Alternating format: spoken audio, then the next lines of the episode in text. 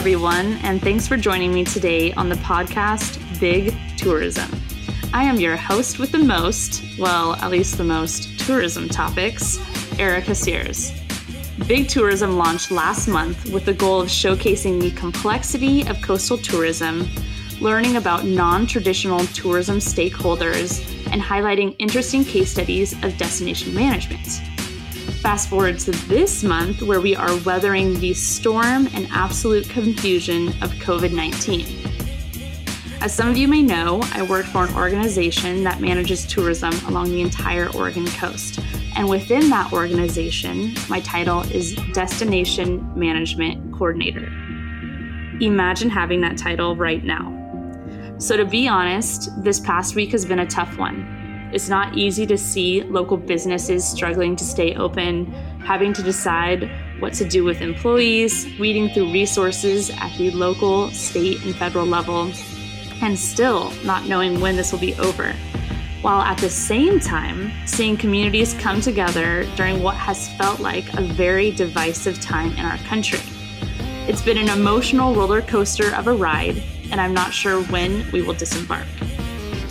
What I believe is most helpful during this time, at least within my role, is to just listen. I certainly don't have all the answers, and I'm not sure I even have the right questions, but I know we have the right people. So this week, I'll be interviewing folks from the Oregon coast who are affected by the outbreak in different ways and therefore are dealing with it uniquely. Today, I have a very special guest I'm excited to introduce you to. Ken Henson is a co owner and director of food and beverage for Pelican Brewing, He's also an avid fly fisherman, loves cooking fine foods, and maybe even long walks on the beach. I, I don't know. Maybe we'll find that out today. Uh, thanks for joining me today, Ken. Uh, thank you, Erica. Pleasure to be here. Yeah, so I think we're gonna just jump right into it. Um, I think you and I could have a podcast that goes on for hours. We love chatting about these different issues that we see coming up on the Oregon coast. Um, but to start with, let's just paint a picture for listeners out there who may not be familiar with Pelican Brewing. Um, so please briefly describe the restaurants and operations that you manage, like how many locations, where those locations are, and how many staff are employed. So I manage five restaurants, uh, not only for Pelican Brewing, uh, which has full service restaurants in Cannon Beach and in Pacific City. They also have a production brewery and tap room in Tillamook, Oregon. And uh, we're affiliated with Kiwanda Hospitality, which owns um, Meridian Restaurant and Bar, which is part of Headlands Coastal Lodge and Spa. That's a 66 seat farm to table hyper local uh, restaurant. And we have a bakery and coffee shop here in Pacific City as well. And how many, about how much staff in total do you guys have, and how does that change seasonally? currently across all of lodging and food and beverage, we have about 425 employees, uh, and that includes some administrative positions as well. The food and beverage side really ramps up their employment during the summer months.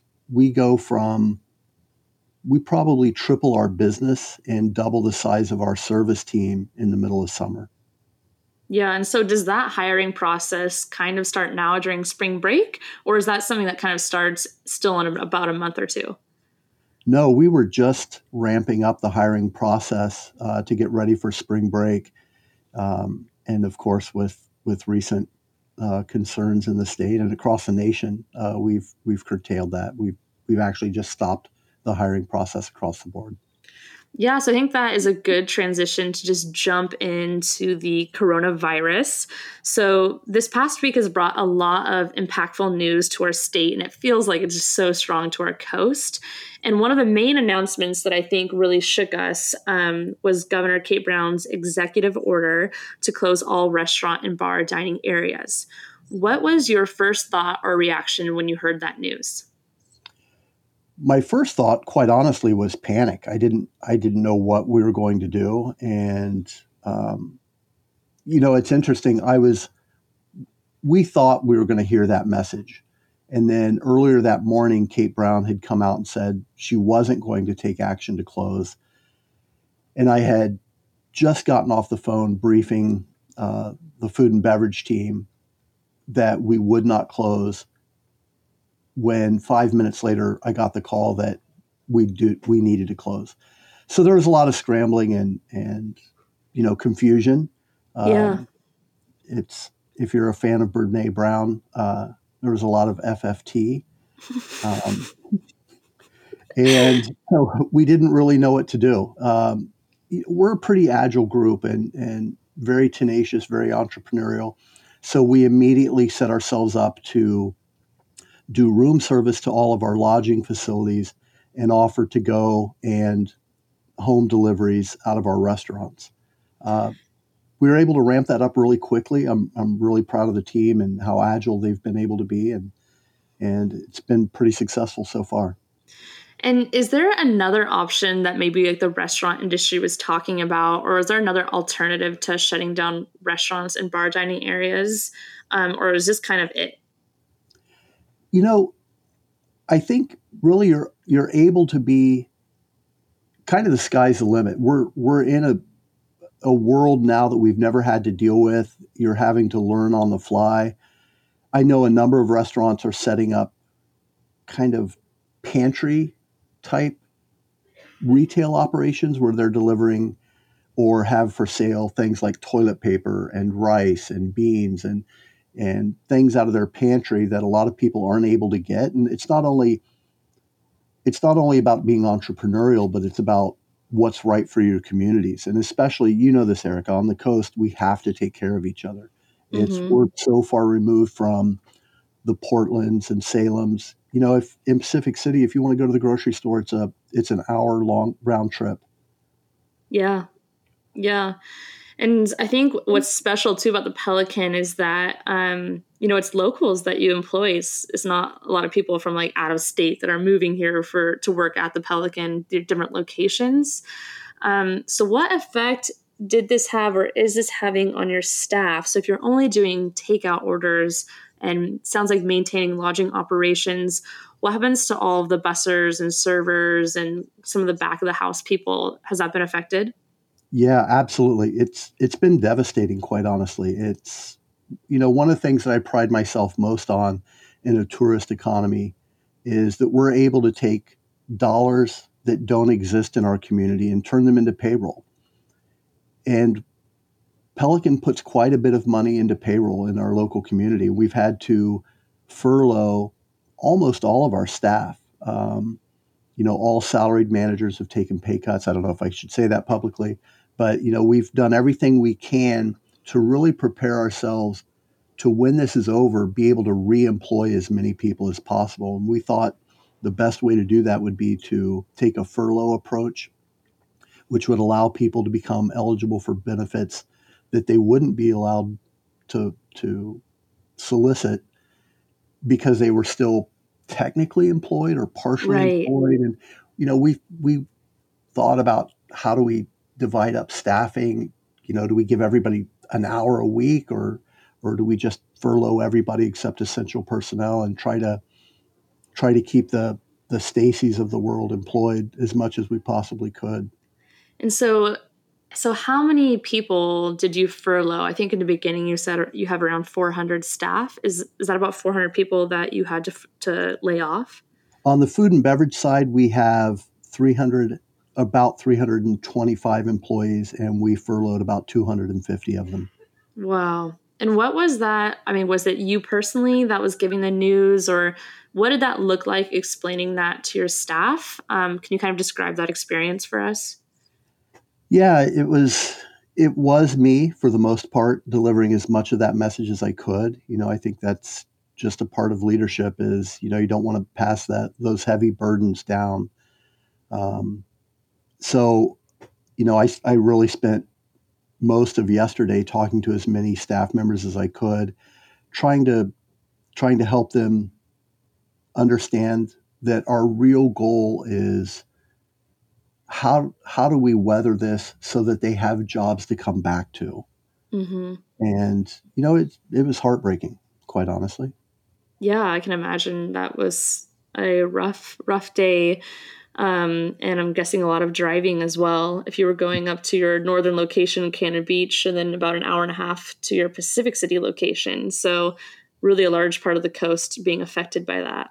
Absolutely. So, um, this weekend, um, you know, I think a lot of Oregonians are really staying in their homes and taking this pretty seriously. But what we've seen on our beaches is absolutely packed with tourists. Um, from your perspective, you know, what do you? Th- it's it's kind of a confusing time. Generally, we're excited to have tourists come to the beach, but right now it's sort of confusing. Um, what is your perspective on that as a as a business owner? It is confusing. It's you know I'm I'm caught up in there's a real dichotomy in trying to figure out what the right thing to do is. Our beaches are absolutely packed. We opened up for um, to go orders out of our out of our Pacific City location, and it was it was packed in here yesterday. And in one uh, in one way, that's really great. That's what we're here to do. But in another way, I, I'm struggling with: is that the right thing to do for our employees? Are we somehow encouraging uh, that tourism? Would as many people come here if we weren't open? And I don't I don't have the answers to that, but I'm going to spend a lot of time today talking to our staff about how do they feel? Do they feel safe? Are we doing enough to protect them? Are we doing enough to provide the experience for our guests that we want to provide? You know, we don't want to denigrate our brand in any way.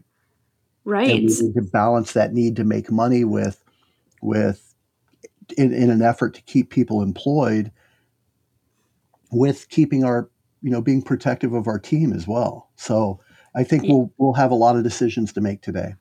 The American Shoreline Podcast Network and CoastalNewsToday.com are brought to you by LJA Engineering with 28 offices along the Gulf Coast.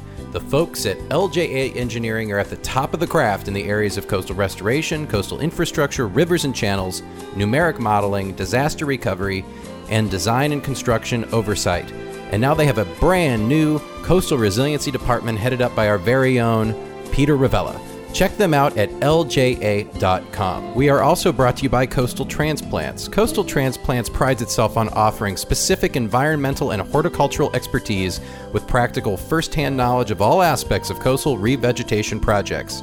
Their high quality native and wetland plants, extensive agricultural and horticultural experience, along with their skilled and respectful crews, make coastal transplants your one stop solution for restoring coastal ecology of your barrier island community.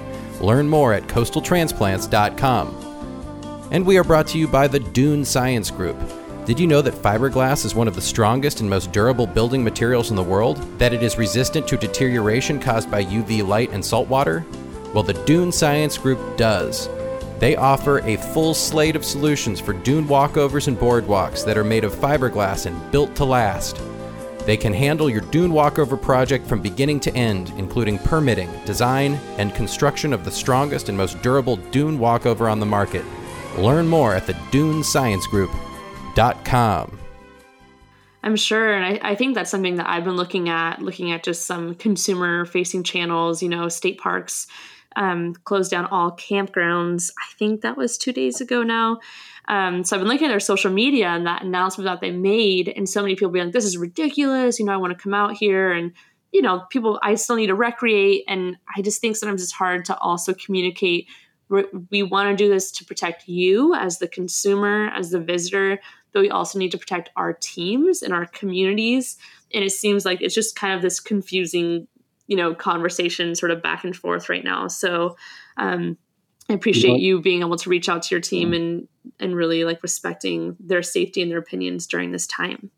Yeah, I think you know one moment of of levity for me is we we received a one star Yelp review on TripAdvisor for the Cannon Beach locations because we wouldn't let them come in and drink at the bar.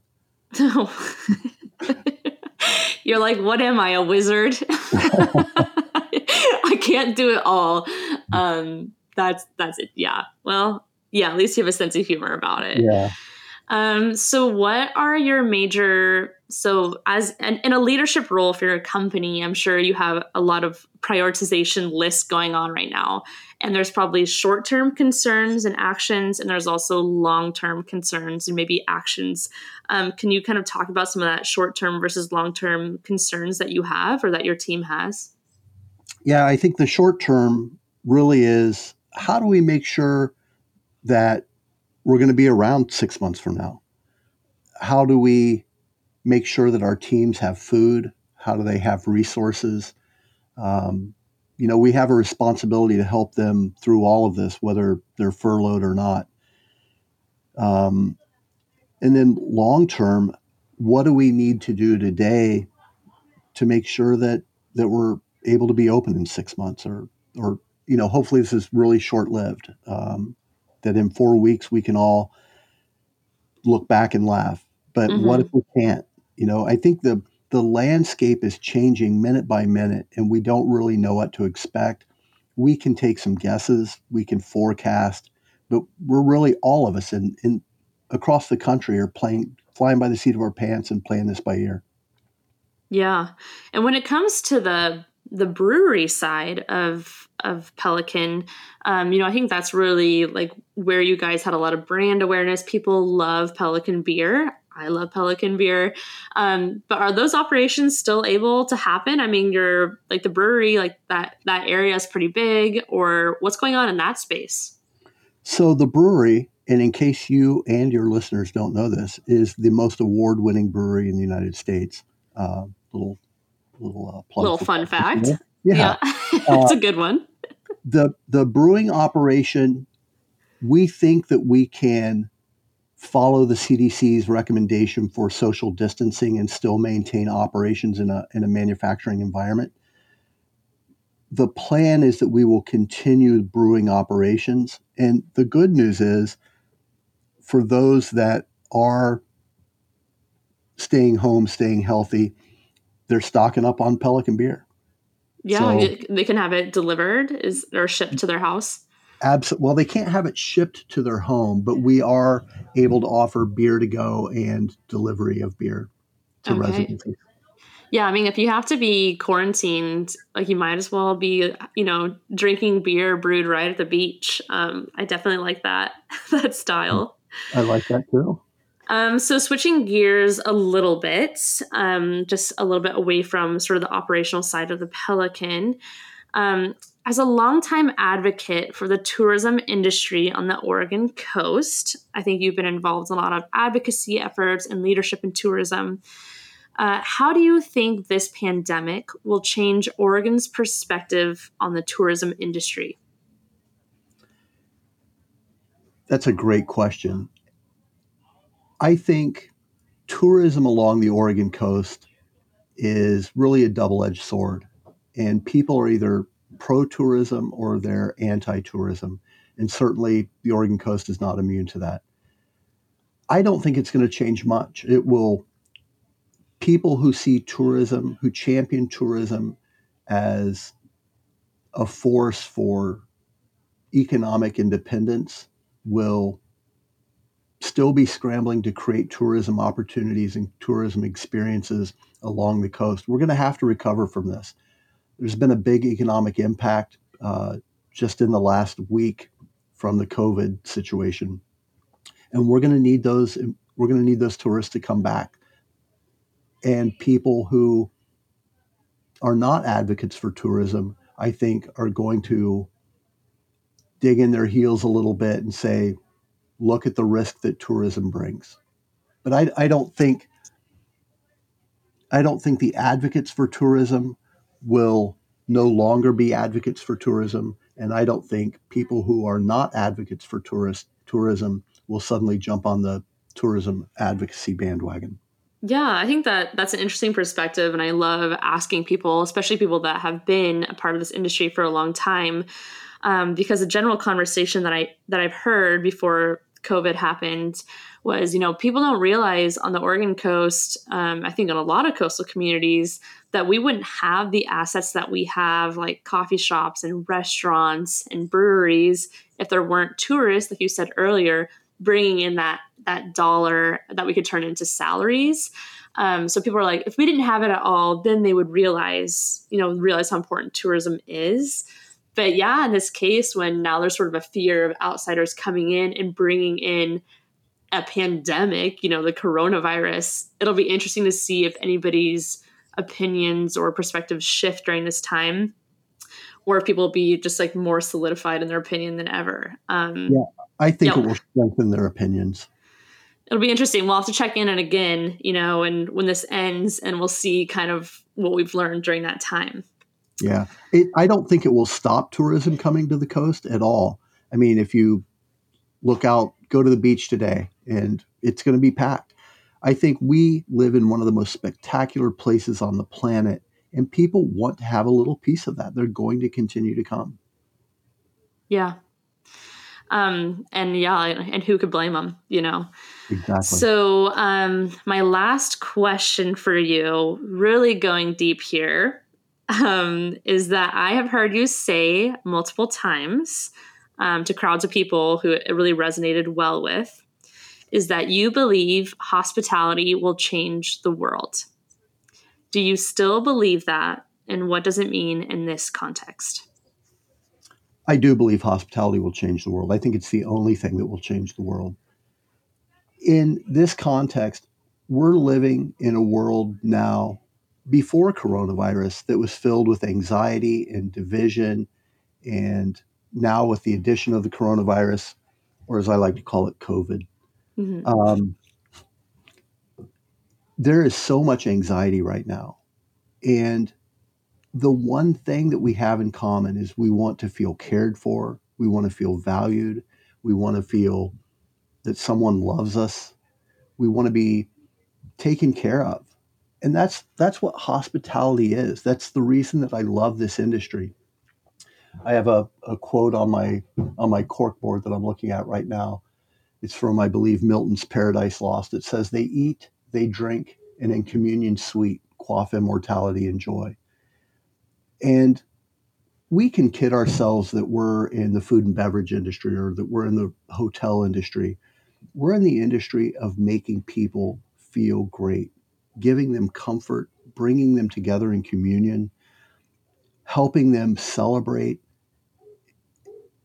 And if you put all of your fears and political ideologies and social attachments, ideological attachments aside, if we've forgotten how to be nice to each other, we've forgotten how to how to provide for each other.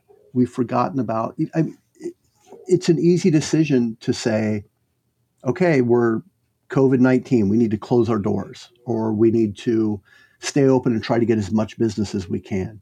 Mm-hmm. The, the hard part, the thing that's important is how do we provide for our people? And how do we provide for people who are coming to us looking for that comfort, that sense of peace and calm in a really hectic world? Things are changing so rapidly and there's so much anxiety. And we're in a position through hospitality to be able to provide a little bit of comfort and respite from the storm. It's a heavy burden of responsibility that I think too many people take too lightly. Yeah, I think that is beautifully put, Ken. Thank you for those words of inspiration. Um, you know, for anybody out there that maybe is in the restaurants, lodging, or just hospitality industry in general, um, the role you play is super important and will always be really important, and you're appreciated. Um, we're going to wrap it up there, Ken. Thank you so much for taking time out of your day to talk with us and talk with our listeners. Um, I wish you and your team the best during this complicated time. Well, thank you very much. Thanks for having me, Erica. And it's always a pleasure every time I get to speak to you. I learn something.